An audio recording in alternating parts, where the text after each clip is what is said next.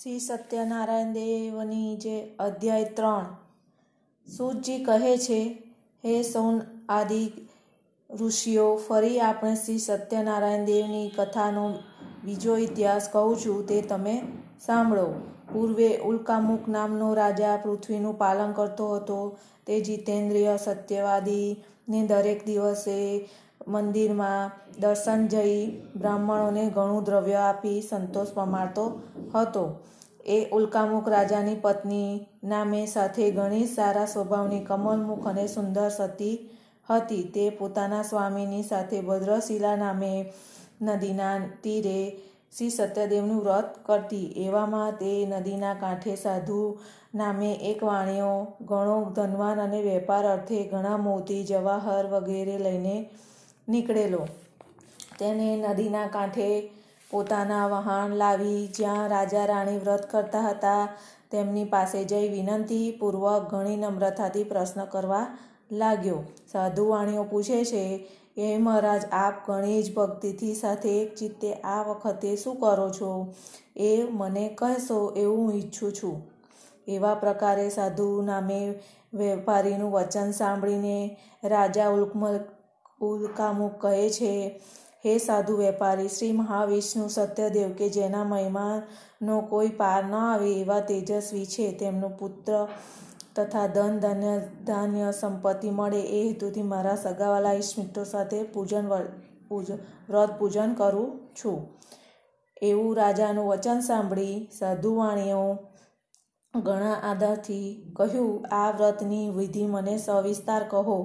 હું નિશ્ચયથી આપના કહ્યા મુજબ આ વ્રત કરીશ, કેમ કે મને સંતતિ નથી અને આપના કહ્યા પ્રમાણે આ સત્યદેવનું વ્રત કર્યાથી મને સંતતિ થશે તો હું ચોક્કસ આ વ્રત કરીશ.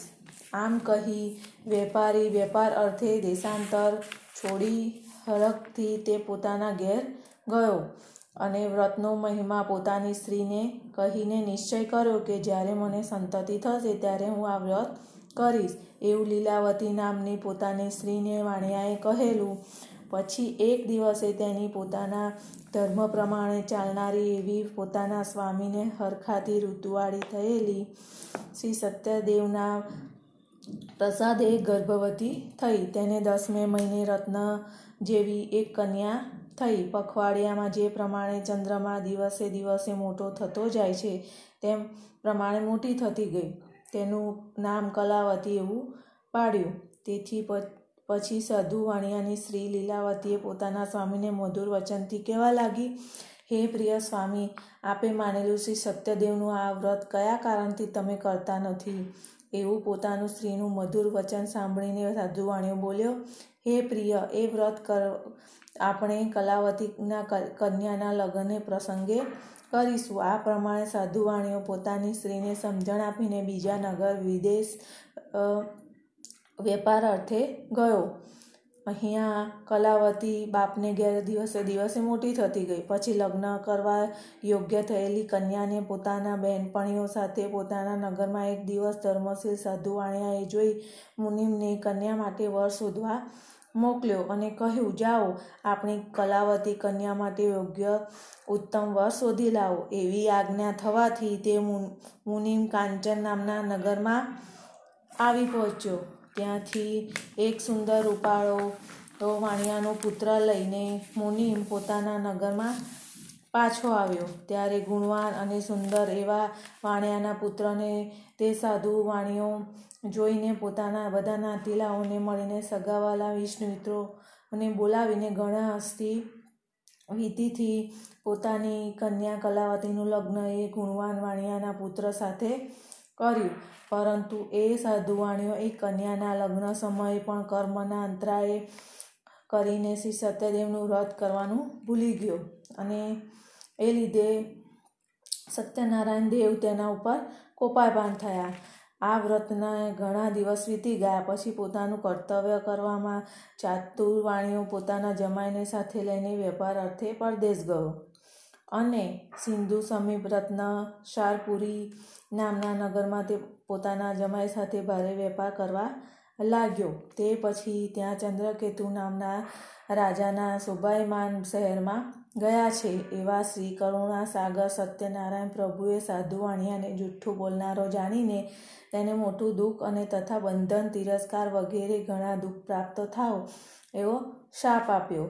એટલામાં જ્યાં સાધુ વાણીઓ પોતાના જમાઈ સાથે રહેતો હતો, ત્યાં ગામના રાજાનો ખજાનો તોડી ધન ધન ચોરી લાવી, ચોરી, ચોર સાધુ રહેવાના ઘરમાં સંતાઈ રહ્યો. પણ ચોરને પકડવા રાજાએ ના સિપાહીઓ તેની પાછળ દોડી આવ્યા. તે જોઈ ચોર જ્યાં શસ્ત્ર જમાઈ સૂતા હતા, ત્યાં ધન નાખી જાનો માનો ત્યાંથી નાસી ગયો. તે પછી સિપાહીઓ જે ઠેકાણે જમાય અને સાધુ વાણિયો હતો, ત્યાં રાજાનું ચોરેલું ધન પડેલું જોઈ સાધુ વાણિયાને તથા તેના જમાઈને કેદ કરી બાંધી લઈ ગયા અને ઘણા આનંદથી દોડતા દોડતા આ રાજાને કહ્યું, હે મહારાજ, અમે બે ચોરને પકડી લાવ્યા છે. તેમ, તેમને જોઈ હુકમ કરશો. એવું સાંભળી રાજાએ ચોરને જોવાનો વિચાર કર્યા વગર એકદમ કેદ કરવાની શિક્ષા આપતા જે સિપાહીઓ તેમને સખત બાંધી મોટા કેદખાનામાં પૂરી દીધા. શ્રી સત્યદેવની માયાથી મોહિત થયેલા ચંદ્રકેતુ રાજાએ કોઈનું કોઈ સાંભળ્યું નહીં અને ચોરાઈ ગયેલું ધન તો લીધું અને તેની સાથે અવિચારે સાધુ વાણિયાનું ધન પણ લૂંટી લીધું. બીજી તરફ શ્રી સત્યદેવના શાપથી તે સાધુ વાણિયાની સ્ત્રી પણ ઘણી દુઃખી થઈ ગઈ અને પોતાના ગામે એ પોતાના ઘરમાં મૂકેલું ધન ચોરો લઈ ગયા અને સાધુ વાણિયાની સ્ત્રી લીલાવતી ઘણા દુઃખથી અને ઘણી તરસથી ભૂખથી ઘેર ઘેર ફરવા લાગી અને તેની કન્યા કલાવતી પણ રોજ ઘેર ઘેર ભીખ માગી ખાતી. એક દિવસે તે કન્યાને ઘણી ભૂખ લાગ્યાથી આકુળ વ્યાકુળ થઈને એક બ્રાહ્મણના ઘરમાં ગઈ. ત્યાં શ્રી સત્યદેવનું વ્રત તથા પૂજન થતું હતું તે જેણે જોયું. આ વ્રત તથા પૂજન જોતા તેને ઘણો આનંદ પામીને ત્યાં બેઠીને શ્રી સત્યનારાયણની કથા સાંભળીને શ્રી સત્યદેવની પ્રાર્થના કરી. મારું દુઃખ મટે અને મારા બાપ બાપ અને સ્વામી મને મળે એવો આશીર્વાદ શ્રી સત્યદેવ પાસે માગી બ્રાહ્મણે આપેલો પ્રસાદ ખાઈ. રોજના કરતાં ઘણી મોડી પાછ પોતાના ઘરે આવી ને ઘરમાં આવતા તેની માં લીલાવતી, કલાવતી નામની કન્યાને પૂછે, હે પુત્રી, તું આજે આટલી રાત સુધી ક્યાં હતી? તારા મનમાં શું છે? કલાવતી કન્યા પોતાના માને ઉતાવળે કહે છે કે એમાં હું બ્રાહ્મણના ઘેર મનમાં ધારેલું કામ પાર પાડે એવું એક વ્રત તથા પૂજનની કથા થતી હતી, ત્યાં બેઠી હતી. એવું કન્યાનું બોલવું સાંભળીને સાધુ વાણિયાની સ્ત્રી લીલાવતી શ્રી સત્યદેવનું પૂજન કરવા સારું તત્પર થઈ. એ મહાસતી વાણિયાની સ્ત્રી પોતાના સગાવાલા ભાઈ ભાંડુ સાથે શ્રી સત્યદેવનું વ્રત કરવા બેઠી અને પોતાના સ્વામી તથા જમાઈ પોતાને ઘેર જલ્દી આવે એવું હેતુ મનમાં ધરીને પૂજન કરવા લાગી. એ પૂજન કરતી વખતે સત્યદેવની પાસે હર ઘડીએ એવો વર માગતી હતી. હે સત્યનારાયણ પ્રભુ, મારા સ્વામી તથા જમાઈના અપરાધને ક્ષમા કરવા ને આપ જ યોગ્ય છો. એવી લીલાવતી સાધુ વાણિયાની સ્ત્રી પ્રાર્થના કરતી હતી. તેથી કરીને વ્રત તથા પૂજનની ભગવાન શ્રી સત્યનારાયણ પ્રભુ સંતોષ પામ્યા અને માયારૂપી ભગવાન સત્યદેવ ચંદ્રકેતુ નામના રત્નપુરના રાજાએ કે જેણે લીલાવતીના સ્વામી તથા જમાઈને બંદીખાનામાં મૂક્યા હતા, તેને સ્વપ્નમાં આવી આજ્ઞા કરી, હે રાજા, તું નિરપરાધી બે વાણિયાને સવારે જ બંદીખાનેથી છોડી મૂક. અને તેમનું જે સગડું ધન હરણ કરી લીધેલું તે સગડું પાછું આપી તેમને આદર સત્કારથી વિદાય કર. નહીં તો તારા ધનધાન્ય રાજપાટ શ્રી પુત્ર તે સહિત તારા કુળનો નાશ કરીશ. એ બ્રાહ્મણ, એ પ્રમાણે રાજાએ ને સ્વપ્નમાં જણાવી ભગવાન શ્રી સત્યનારાયણ અંતર્ધ્યાન થયા. પછી રાજાએ પ્રાતકાળે સભામાં સિંહાસન પર બેસી સર્વ સભાને સ્વપ્નની વાત કરી સિપાહીઓને આજ્ઞા કરી, બંદીખાનામાં વાણિયાના પુત્રોને બે રાખ્યા છે, તેમને હમણાં છોડી લાવો.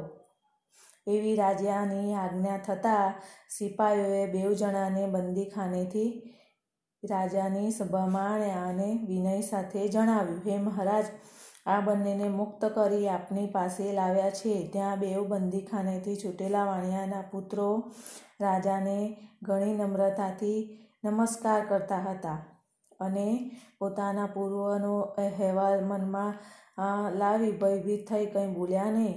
એવા જ ઘણા ગરીબ વાણિયાના પુત્રોને જોઈ ચંદ્રકેતુ ઘણા જ આદરભાવથી કહ્યું, આ બે વાણિયાના પુત્રો આજ સુધી કર્મના અંતરાય કરીને મોટું દુઃખ ભોગ્યું છે. હવે પછી એમના કંઈ પણ ભય નથી. એવી આજ્ઞા થતાં જ પગની બેડીઓ તોડી નખાવી હજામત કરાવી. વસ્ત્ર ઘરેણાં પહેરાવી સંતુષ્ટ કર્યા અને એ બેવજણને પોતાની પાસે બેસાડી તેમની સાથે સારી વાતચીત કરી ઘણો સંતોષ પમાડ્યો.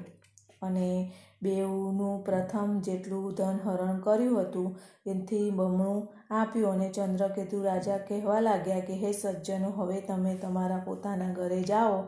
આ પ્રમાણે રાજાનો હુકમ થતાં તરત જ રાજાએ સાધુ વાણિયા વંદન કરીને બોલ્યો, હવે હું આપના આશીર્વાદથી મારા ઘેર જઈશ. શ્રી ઇતિ શ્રી સ્કંદ પુરાણે રેવાખંડે શ્રી સત્યનારાયણ વ્રત કથા ત્રીજો અધ્યાય સંપૂર્ણ